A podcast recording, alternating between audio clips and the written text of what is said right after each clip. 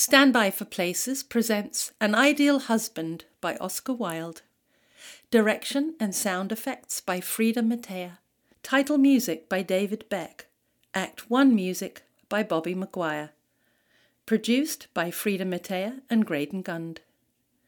This production of An Ideal Husband stars in order of appearance Sally Ure as narrator, Torian Brackett as Mason and Vicomte de Nanjac, Margie Zarcone as Mrs. Marchmont, Roxy York as Lady Basildon, Scott Corrie as Lord Caversham, Gabby Van Horn as Miss Mabel Chiltern, Susan S. McGuinness as Lady Markby, Alexandra Kopko as Mrs. Cheveley, Devon Yates as Lady Gertrude Chiltern, and Montgomery Morrow as Sir Robert Chiltern.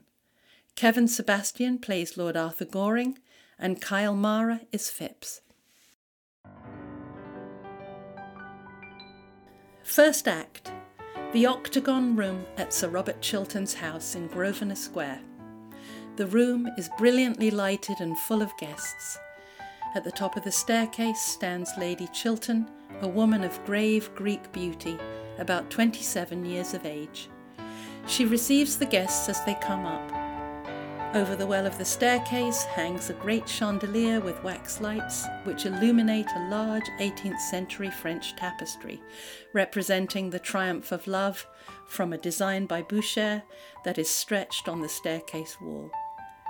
On the right is the entrance to the music room. Music is faintly heard throughout the great halls of the house. The entrance on the left leads to other reception rooms. Mrs. Marchmont and Lady Basildon, two very pretty women, are seated together on a Louis XVI sofa. They are types of exquisite fragility. Their affectation of manners has a delicate charm. Watteau would have loved to paint them.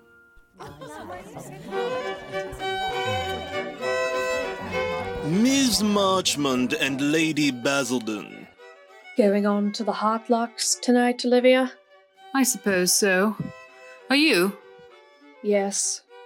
Horribly tedious parties they give, don't they? Horribly tedious. Never know why I go. Never know why I go anywhere. I come here to be educated. Oh, I hate being educated. So do I. It puts one almost on a level with the commercial classes, doesn't it? But dear Gertrude Chiltern is always telling me that I should have some serious purpose in life. So I come here to try to find one. I don't see anybody here tonight whom one could possibly call a serious purpose. The man who took me into dinner talked to me about his wife the whole time. How very trivial of him. Terribly trivial. What did your man talk about? About myself. And were you interested? Not in the smallest degree. what martyrs we are, dear Margaret. And how well it becomes us, Olivia. Mr. and Lady Jane Barford, Lord Caversham.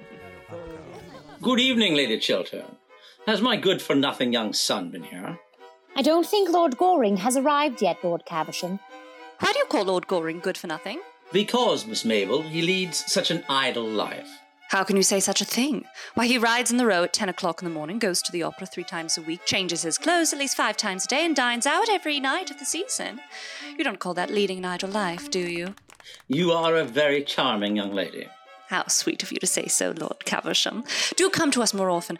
You know, we're always at home on Wednesdays, and you look so well with your star. Never go anywhere now. Sick of London society. Shouldn't mind being introduced to my own tailor. He always votes on the right side.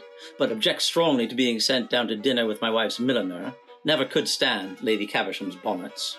Oh, I love London society. I think it is immensely improved. It is entirely composed now of beautiful idiots and brilliant lunatics. Just what society should be. Which is Goring? Beautiful idiot or the other thing? I have been obliged for the present to put Lord Goring into a class quite by himself, but he is developing charmingly. Into what? I hope to let you know very soon, Lord Caversham. Lady Markby, Mrs. Cheveley. Good evening, dear Gertrude. So kind of you to let me bring my friend Mrs. Cheveley. Two such charming women should know each other. Lady Markby. And Mrs. Cheveley, how wonderful to. I think Mrs. Cheveley and I have met before. I did not know she had married a second time. Ah, nowadays people marry as often as they can, don't they? It's most fashionable. Ah, but there's the Duchess of Maryborough. Pardon me, dears. Dear Duchess, and how is the Duke? Brain still weak, I suppose. Well, that's only to be expected, is it not? But have we really met before, Lady Chiltern? I can't remember where. I have been out of England for so long. We were at school together, Mrs. Cheveley. Indeed. I have forgotten all about my school days. I have a vague impression that they were detestable. I am not surprised. You know, I am quite looking forward to meeting your clever husband, Lady Chiltern. Since he has been at the Foreign Office, he has been so much talked of in Vienna. They actually succeeded in spelling his name right in the newspapers. That in itself is fame on the continent. I hardly think there will be much in common between you and my husband, Mrs. Cheveley. If you'll excuse me. Honestly, really? Ah, Madame Cheveley, que surprise! I have not seen you since Berlin. Not since Berlin, Vicomte, five years ago. And you are younger and more beautiful than ever. How do you manage it? By making it a rule only to talk to perfectly charming people like yourself. Ah, you flatter me. You butter me, as they say here. Do they say that here? How dreadful of them. Yes, they have a wonderful language. It should be more widely known. Good evening, Lady Markby. I hope you have brought Sir John with you.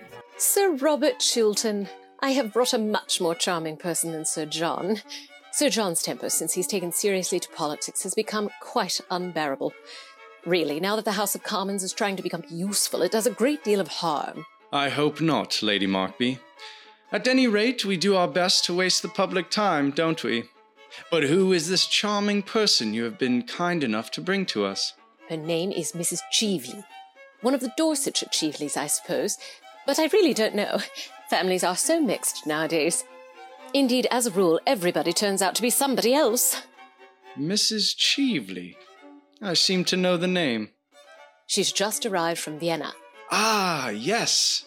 I think I know whom you mean. Oh, she goes everywhere there and has such pleasant scandals about all her friends. I really must go to Vienna next winter. I hope there's a good chef at the embassy. If there is not, the ambassador will certainly have to be recalled.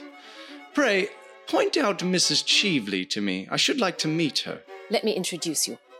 My dear Sir Robert Chiltern is dying to know you. Everyone is dying to know the brilliant Mrs. Cheveley. Our attaches at Vienna write to us about nothing else. Thank you, Sir Robert. An acquaintance that begins with a compliment is sure to develop into a real friendship. It starts in the right manner. And I find that I know Lady Chiltern already. Really? Yes, she has just reminded me that we were at school together. I remember it perfectly now. She always got the Good Conduct Prize. I have a distinct recollection of Lady Chiltern always getting the Good Conduct Prize. And what prizes did you get, Mrs. Cheveley? My prizes came a little later on in life. I don't think any of them were for good conduct. I am sure they were for something charming. I don't know that women are always rewarded for being charming. I think they are usually punished for it. Certainly, more women grow old nowadays through the faithfulness of their admirers than through anything else. At least that is the only way I can account for the terribly haggard look of most of your pretty women in London. What an appalling philosophy that sounds. To attempt to classify you, Mrs. Cheveley, would be an impertinence. But may I ask, at heart, are you an optimist or a pessimist? Those seem to be the only two fashionable religions left to us nowadays. Oh, I'm neither. Optimism begins in a broad grin, and pessimism ends with blue spectacles. Besides, they are both of them merely poses. You prefer to be natural? Sometimes. But it is such a very difficult pose to keep up.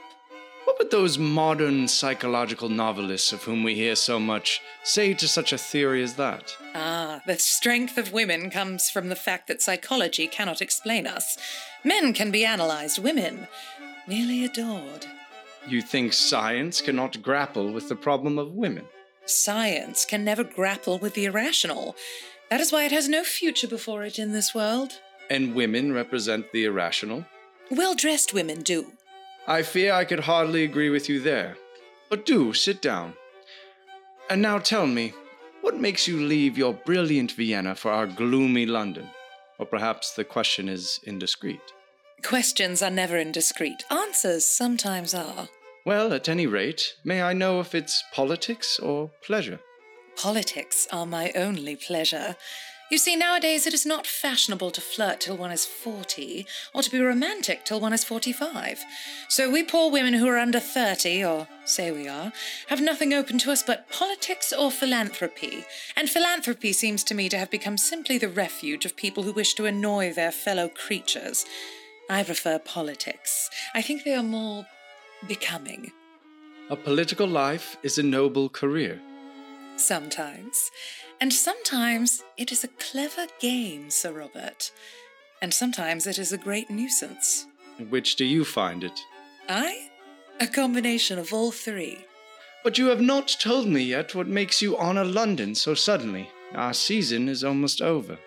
Oh, I don't care about the London season. It is too matrimonial. People are either hunting for husbands or hiding from them. I wanted to meet you. It is quite true. You know what a woman's curiosity is, almost as great as a man's. I wanted immensely to meet you and to ask you to do something for me. I hope it is not a little thing, Mrs. Cheveley. I find that little things are so very difficult to do. No, I don't think it is quite a little thing. I am so glad. Do tell me what it is. Later on. And now may I walk through your beautiful house? I hear your pictures are charming. Poor Baron Arnheim, you remember the Baron, used to tell me you had some wonderful Corots. Did you know Baron Arnheim well? Intimately, did you? At one time. Wonderful man, wasn't he? He was very remarkable in many ways. I often think it is such a pity he never wrote his memoirs. They would have been most interesting. Yes, he knew men and cities well, like the old Greek. Without the dreadful disadvantage of having a Penelope waiting at home for him. Lord Goring. Good evening, my dear Arthur. Mrs. Cheveley, allow me to introduce you to Lord Goring, the idlest man in London. I have met Lord Goring before. I do not think you would remember me, Mrs. Cheveley. My memory is under admirable control. And are you still a bachelor? I believe so. How very romantic. Oh, I'm not at all romantic. I'm not old enough. I leave romance to my seniors. Lord Goring is the result of Boodle's Club, Mrs. Cheveley. He reflects every credit on the institution. May I ask, are you staying in London long? That depends, partly on the weather, partly on the cooking, and partly on Sir Robert. Oh, you are not going to plunge us into a European war, I hope. there is no danger at present. Mrs. Cheveley, Lord Goring, please excuse me. I believe I will saunter with you, Sir Robert. You are very late, Lord Goring. Have you missed me, Miss Mabel? Awfully. Then I am sorry I did not stay away longer. I like being missed. How very selfish of you. I am very selfish.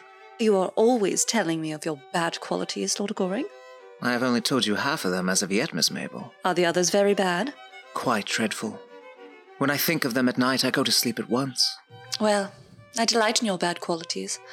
I wouldn't have you part with one of them. How very nice of you. But then you are always nice. By the way, I want to ask you a question, Miss Mabel. Who brought Mrs. Cheveley here? That woman in heliotrope who was just gone out of the room with your brother. Oh, I, I think Lady Markby brought her. Why do you ask? I haven't seen her in years, that is all. What an absurd reason. All reasons are absurd. What sort of a woman is she? Oh, a genius in the daytime and a beauty at night. I dislike her already. That shows your admirable good taste. Ah, the English young lady is the dragon of good taste, is she not? Quite the dragon of good taste. So the newspapers are always telling us. I read all your English newspapers. I find them so amusing. Then, my dear Nanjac, you must certainly read between the lines. I should like to, but my professor objects. May I have the pleasure of escorting you to the music room, mademoiselle? Delighted, Vicomte, quite delighted. Aren't you coming into the music room? Not if there's any music going on, Miss Mabel. The music is in German. You would not understand it. Well, sir, what are you doing here? Wasting your life as usual? You should be in bed, sir. You keep too late hours. I heard you the other night at Lady Rufford's dancing till four o'clock in the morning. Only a quarter to four, father. Can't make out how you stand London society. The thing has gone to the dogs. A lot of damn nobodies talking about nothing. I love talking about nothing, father. It is the only thing I know anything about. You seem to be living entirely for pleasure. What else is there to live for, father? Nothing ages like happiness. You are heartless, sir. Very heartless. I hope not, father. Good evening, Lady Basildon. Are you here? I had no idea you ever came to political parties. I adore political parties. They are the only place left us where people don't talk politics. I delight in talking politics. I talk them all day long, but I can't bear listening to them. I don't know how the unfortunate men in the House stand those long debates. By never listening. Really? Of course. You see, it is a very dangerous thing to listen. If one listens, one may be convinced. And a man who allows himself to be convinced by an argument is a thoroughly unreasonable person. That accounts for so much in men that I'd never understood, and so much in women that their husbands never appreciate in them. Our husbands never appreciate anything in us. We have to go to others for that. Yes, always to others, have we not? And those are the views of the two ladies who are known to have the most admirable husbands in London. That is exactly what we can't stand. My Reginald is quite hopelessly faultless. He is really unendurably so at times. There is not the smallest element of excitement in knowing him. How terrible. Really, the thing should be more widely known. Basildon is quite as bad. He's as domestic as if he was a bachelor. My poor Olivia. We have married perfect husbands, and we are well punished for it. I should have thought it was the husbands who were punished. Oh dear, no. They are as happy as possible. And as for trusting us, it is tragic how much they trust us. Perfectly tragic. Or comic, Lady Basildon. Certainly not comic, Lord Goring. How unkind of you to suggest such a thing. I am afraid Lord Goring is in the camp of the enemy, as usual. I saw him talking to that Mrs. Cheveley when he came in. Handsome woman, Mrs. Cheveley. Please don't praise other women in our presence. You might wait for us to do that. I did wait. Well, we are not going to praise her. I hear she went to the opera on Monday night and told Tommy Rufford at supper that as far as she could see, London society was entirely made up of dowdies and dandies. She is quite right, too. The men are all dowdies and the women are all dandies, aren't they? Oh, do you really think that is what Mrs. Cheveley meant? Of course. And a very sensible remark for Mrs. Cheveley to make, too. Why are you talking about Mrs. Cheveley? Everybody is talking about Mrs. Cheveley. Lord Goring says. What did you say, Lord Goring, about Mrs. Cheveley? Oh, I remember. That she was a genius in the daytime and a beauty at night. What a horrid combination! So very unnatural. I like looking at geniuses and listening to beautiful people. Ah, that is morbid of you, Mrs. Marchmont. I am so glad to hear you say that. Marchmont and I have been married for seven years, and he has never once told me that I was morbid. Men are so painfully unobservant. I have always said, dear Margaret, that you were the most morbid person in London. Ah, but you are always sympathetic, Olivia. Is it morbid to have a desire for food? I have a great desire for food. Lord Goring, will you give me some supper? With pleasure, Miss Mabel. How horrid you've been. You've never talked to me the whole evening. How could I? You went away with the child diplomatist. You might have followed us. Pursuit would have been only polite. I don't think I'd like you at all this evening. I like you immensely. Well, I wish you'd show it in a more marked way. Olivia, I have a curious feeling of absolute faintness. I think I should like some supper very much. I know I should like some supper. I am positively dying for supper, Margaret. Men are so horribly selfish. They never think of these things. Men are grossly material, grossly material. May I have the honor of taking you down to supper, Comtesse? I never take supper, thank you, Vicomte. But I will come down with you with pleasure. I am so fond of eating. I am very English in all my tastes. You look quite English, Vicomte. Quite English. Like some supper, Mrs. Marchmont? Pray, Mr. Montford, do not make these painful scenes of jealousy in public. And are you going to any of our country houses before you leave England, Mrs. Cheveley? Oh no, I can't stand your English house parties. In England, people actually try to be brilliant at breakfast. That is so dreadful of them. Only dull people are brilliant at breakfast. And then the family skeleton is always reading family prayers. My stay in England really depends on you, Sir Robert. Seriously? Quite seriously. I want to talk to you about a great political and financial scheme, about this Argentine Canal Company, in fact. what a tedious practical subject for you to talk about, Mrs. Cheveley. Oh, I like tedious practical subjects. What I don't like are tedious practical people. There is a wide difference. Besides, you are interested, I know, in international canal schemes. You were Lord Radley's secretary, weren't you, when the government bought the Suez Canal shares? Yes, but the Suez Canal was a very great and splendid undertaking. It gave us our direct route to India. It had imperial value. It was necessary that we should have control. This Argentine scheme is commonplace stock exchange swindle. A speculation, Sir Robert, a brilliant, daring speculation. Believe me, Mrs. Cheveley, it is a swindle. Let us call things that by their proper names. It makes matters simpler.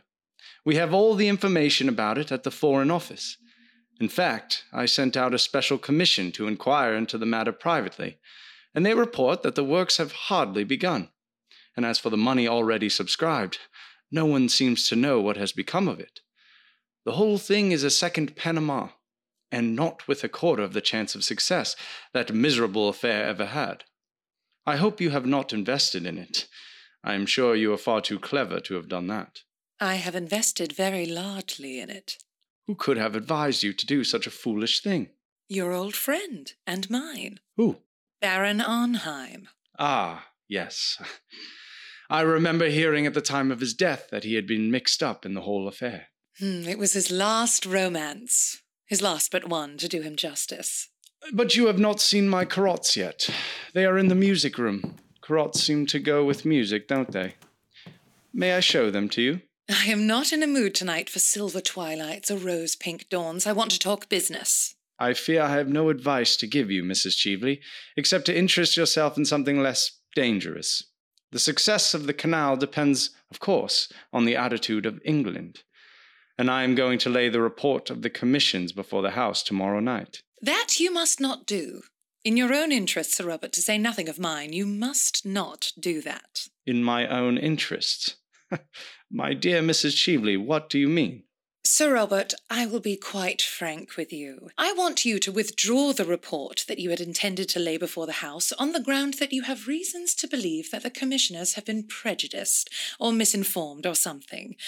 Then I want you to say a few words to the effect that the government is going to reconsider the question, and that you have reason to believe that the canal, if completed, will be of great international value. You know, the sort of things ministers say in cases of this kind. A few ordinary platitudes will do. In modern life, nothing produces such an effect as a good platitude. It makes the whole world kin. Will you do that for me? Mrs. Cheveley, you cannot be serious in making me such a proposition. I am quite serious. Pray, allow me to believe that you are not. But I am. And if you do what I ask you, I will pay you very handsomely. Pay me? Yes. I am afraid I don't quite understand what you mean. How very disappointing. And I have come all the way from Vienna in order that you should thoroughly understand me. I fear I don't. My dear Sir Robert, you are a man of the world and you have your price, I suppose. Everybody has nowadays. The drawback is that most people are so dreadfully expensive. I know I am. I hope you will be more reasonable in your terms. If you will allow me, I will call your carriage for you. You have lived so long abroad, Mrs. Cheveley, that you seem to be unable to realize that you are talking to an English gentleman. My dear Sir Robert, you are a man of the world and you have your price, I suppose. Everybody has nowadays. The drawback is that most people are so dreadfully expensive. I know I am. I hope you will be more reasonable in your terms. What do you mean? I mean that I know the real origin of your wealth and your career, and I have got your letter, too. What letter?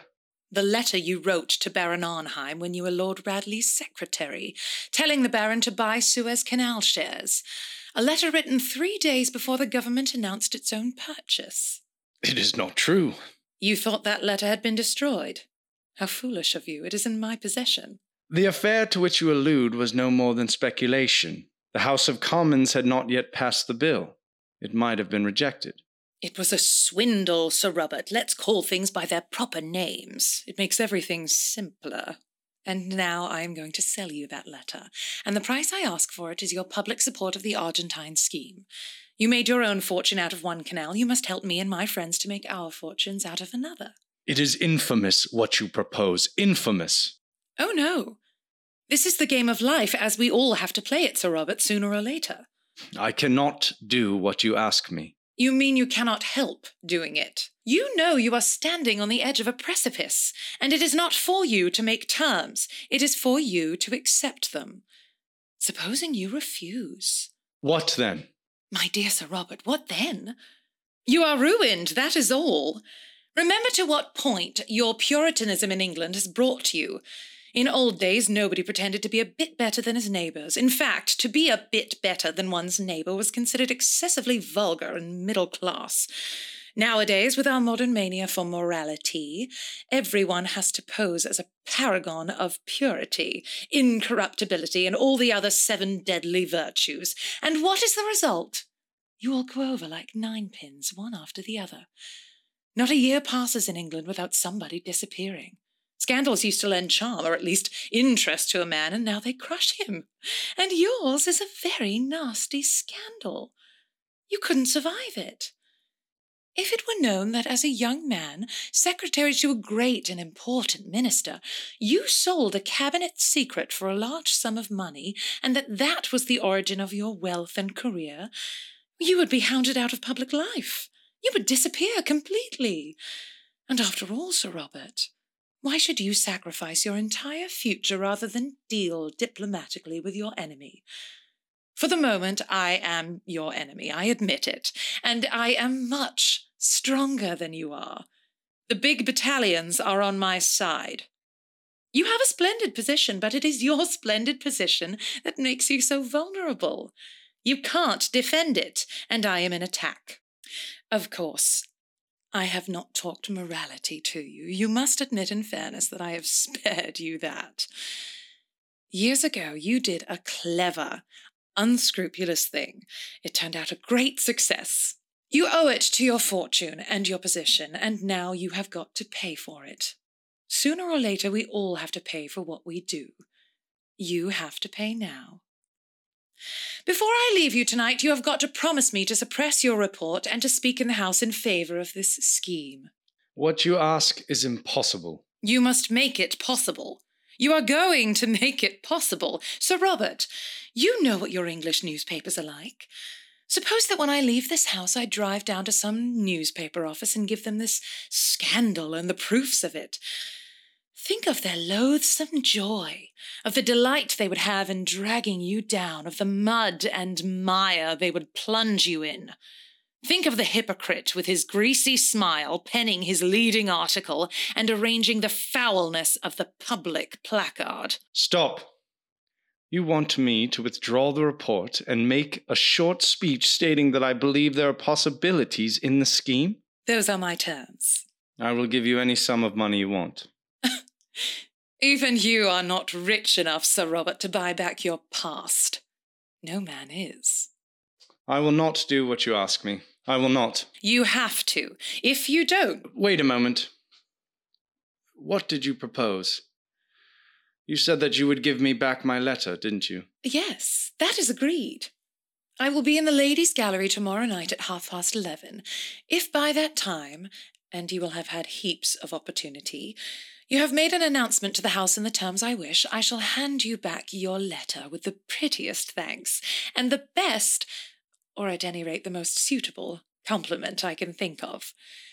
I intend to play quite fairly with you. One should always play fairly when one has the winning cards. The Baron taught me that. amongst other things. You must let me have time to consider your proposal. No, you must settle now. Give me a week, three days. Impossible. I've got to telegraph to Vienna tonight. My God, what brought you into my life? Circumstances. Uh, don't go. I consent. The report shall be withdrawn. I will arrange for a question to be put to me on the subject. Thank you. I knew we should come to an amicable agreement. I understood your nature from the first. I analyzed you, though you did not adore me. And now you can get my carriage for me, Sir Robert. I see the people coming up from supper, and Englishmen always get romantic after a meal, and that bores me dreadfully. Well, dear Mrs. Cheveley, I hope you've enjoyed yourself. Sir Robert is very entertaining, is he not? Most entertaining. I have enjoyed my talk with him immensely, Lady Markby. He has had a very interesting and brilliant career, and he has married a most admirable wife. Why, Lady Chiltern is a woman of the very highest principles, I am glad to say. I'm a little too old now myself to trouble about setting a good example, but I always admire people who do. And Lady Chiltern has a very ennobling effect on life, though her dinner parties are rather dull sometimes, but one can't have everything, can one? And now I must go, dear. Shall I call for you tomorrow? Thanks. We might drive in the park at five. Everything looks so fresh in the park now. Except the people. Perhaps the people are a little jaded. I have often observed that the season, as it goes on, produces a kind of softening of the brain. However, I think that anything is better than high intellectual pressure. That is the most unbecoming thing there is. It makes the noses of the young girls so particularly large. And there is nothing so difficult to marry as a large nose. Men don't like them. Ah, good night, dear. Good night, Gertrude. What a charming house you have, Lady Chiltern. I have spent a delightful evening. It has been so interesting getting to know your husband. Why did you wish to meet my husband, Mrs. Cheveley? Oh, I will tell you. I wanted to interest him in this Argentine Canal scheme, of which I dare say you have heard, and I found him most susceptible. Susceptible to reason, I mean, a rare thing in a man. I converted him in ten minutes. He's going to make a speech in the House tomorrow night in favour of the idea. We must go to the ladies' gallery and hear him. It will be a great occasion. There must be some mistake. That scheme could never have my husband's support. Oh, I assure you, it's all settled. I don't regret my tedious journey from Vienna now. It has been a great success. But of course, for the next 24 hours, the whole thing is a dead secret. A secret? Between whom? Between your husband and myself. Your carriage is here, Mrs. Cheveley. Thanks. Good evening, Lady Chiltern. Good night, Lord Goring. I am at Claridge's. Don't you think I might leave a card? If you wish it, Mrs. Cheveley. Oh, don't be so solemn about it, or I shall be obliged to leave a card on you. In England, I suppose that would hardly be considered en règle. Abroad, we are more civilized. Will you see me down, Sir Robert? Now that we both have the same interests at heart, we shall be great friends, I hope. Good night, Lord Goring. What a horrid woman. You should go to bed, Miss Mabel. Lord Goring. My father told me to go to bed an hour ago. I don't see why I shouldn't give you the same advice. I always pass on good advice. It is the only thing to do with it. It is never of any use to oneself. Lord Goring, you are always ordering me out of the room. I think it most courageous of you, especially as I'm not going to bed for hours. You can come and sit down if you like and talk about anything in the world, except the Royal Academy. This is chiefly on novels in Scotch dialect. They are not improving subjects. Huh? What is this? Someone has dropped a diamond brooch. Quite beautiful, isn't it? I wish it was mine, but Gertrude won't let me wear anything but pearls, and I'm thoroughly sick of pearls. They make one look so plain, so good, and so intellectual. I wonder who dropped it. It is a beautiful brooch. It is a handsome bracelet. it isn't a bracelet, it's a brooch. It can be used as a bracelet. What are you doing? Miss Mabel, I'm going to make a rather strange request to you. Oh, pray do. I have been waiting for it all the evening. Don't mention to anybody that I have taken charge of this brooch. Should anyone write and claim it, let me know at once. That is a strange request. Well, you see, I gave this brooch to somebody once, years ago. You did? Yes. Then I shall certainly bid you good night. Good night, Gertrude. Good night, dear. You saw whom Lady Markby brought here tonight? Yes. It was an unpleasant surprise. What did she come here for? Apparently to try to lure Robert to uphold some fraudulent scheme in which she is interested. The Argentine Canal, in fact. She has mistaken her man, hasn't she? She is incapable of understanding an upright nature like my husband's. Yes. I should fancy she came to grief if she tried to get Robert into her toils. It is extraordinary what astounding mistakes clever women make. I don't call women of that kind clever. I call them stupid. Same thing, often. Good night, Lady Chiltern. Good night. My dear Arthur, you are not going. Do stop a little. Afraid I can't. Thanks. I have promised to look in at the Hartlocks. I believe they have got a mauve Hungarian band that plays mauve Hungarian music. See you soon. Goodbye. How beautiful you look tonight, Gertrude. Robert, it is not true, is it? You are not going to lend your support to this Argentine speculation. You couldn't. Uh, Who told you I intended to do so? That woman who has just gone out, Mrs. Cheveley as she calls herself now, she seemed to taunt me with it. Robert, I know this woman. You don't. We were at school together. She was untruthful, dishonest, an evil influence on everyone whose trust or friendship she could win. I hated, her. I despised her. She stole things. She was a thief. She was sent away for being a thief. Why do you let her influence you? Gertrude, what you tell me may be true, but it happened many years ago. It is best forgotten. Mrs. Cheveley may have changed since then. No one should be entirely judged by their past. One's past is what one is. It is the only way by which people should be judged. That is a hard saying, Gertrude. Oh, it is a true saying, Robert. And what did she mean by boasting that she had got you to lend your support, your name, to a thing I have heard you describe as the most dishonest and fraudulent scheme there has ever been in political life? I was mistaken in the view I took. We all may make mistakes. But you told me yesterday that you had received the report from the Commission and that it entirely condemned the whole thing. I have reasons now to believe that the Commission was prejudiced, or at any rate misinformed. Besides, Gertrude, public and private life are different things. They have different laws and move on different lines. They should be both represent man at its highest. I see no difference between them. In the present case, on a matter of practical politics, I have changed my mind, and that is all. All? Yes. Robert! Oh, it is horrible that I should have to ask you such a question, but Robert, are you telling me the whole truth? Why do you ask me such a question? Why do you not answer it? Gertrude, truth is a very complex thing, and politics is a very complex business. There are wheels within wheels. One may be under certain obligations to people that one must pay. Sooner or later in political life, one has to compromise. Everyone does. Compromise. Robert, why do you talk so differently tonight from the way I have always heard you talk? Why are you changed? I am not changed, but circumstances alter things. Circumstances should never alter principles. But if I told you, What? it was necessary, vitally necessary. It can never be necessary to do what is not honourable. Or if it be necessary, then what is it that I have loved? But it is not, Robert. Tell me it is not. Why should it be? What gain would you get? Money? We have no need of that. And money that comes from a tainted source is a degradation. Power? But power is nothing in itself. It is power to do good that is fine. That, in that only. What is it then, Robert? Tell me why you are going to do this dishonorable thing. Uh, Gertrude, you have no right to use that word.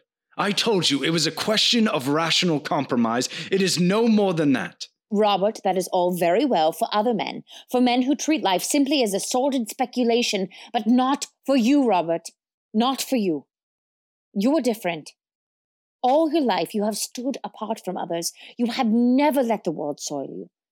To the world, as to myself, you have been an ideal always. Oh, to be that ideal still. The great inheritance throw not away. That tower of ivory do not destroy. Robert, men can love what is beneath them, things unworthy, stained, dishonored.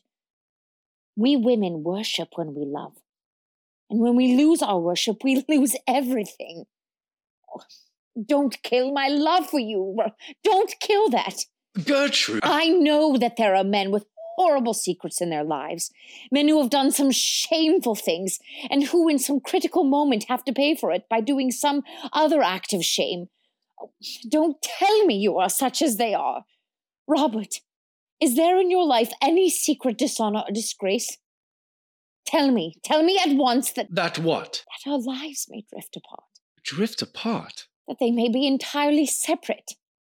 That it will be better for us both. Gertrude, there is nothing in my past life that you might not know.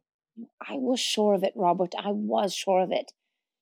Why did you say all those dreadful things? So, things so unlike your real self.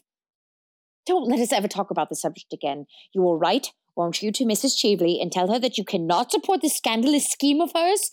If you have given her any promise, you must take it back, and that is all. Must I write her and tell her that? Surely, Robert, what else is there to do? I might see her personally. It would be better. No, you must never see her again, Robert. She is not a woman you should ever speak to. She is not worthy to talk to a man like you. No, you must write her at once, now, this moment, and let your letter show her that your decision is quite irrevocable. Right this moment? Yes. But it is so late. It is close on twelve. That makes no matter.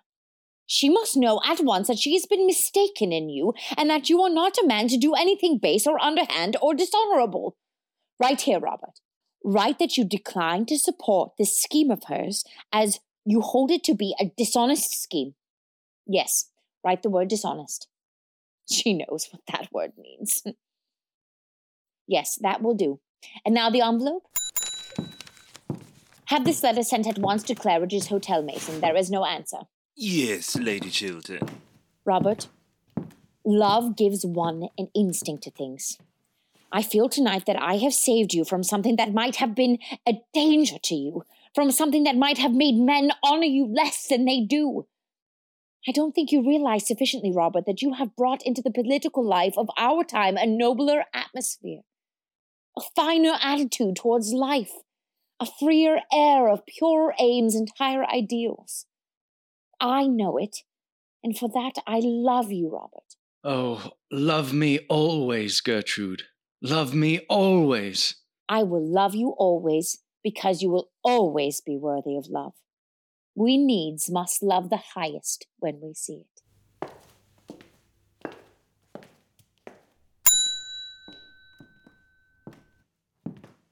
Put out the lights, Mason. Put out the lights. We hope you enjoyed this production from Standby for Places. New episodes come out every Wednesday, so don't forget to subscribe.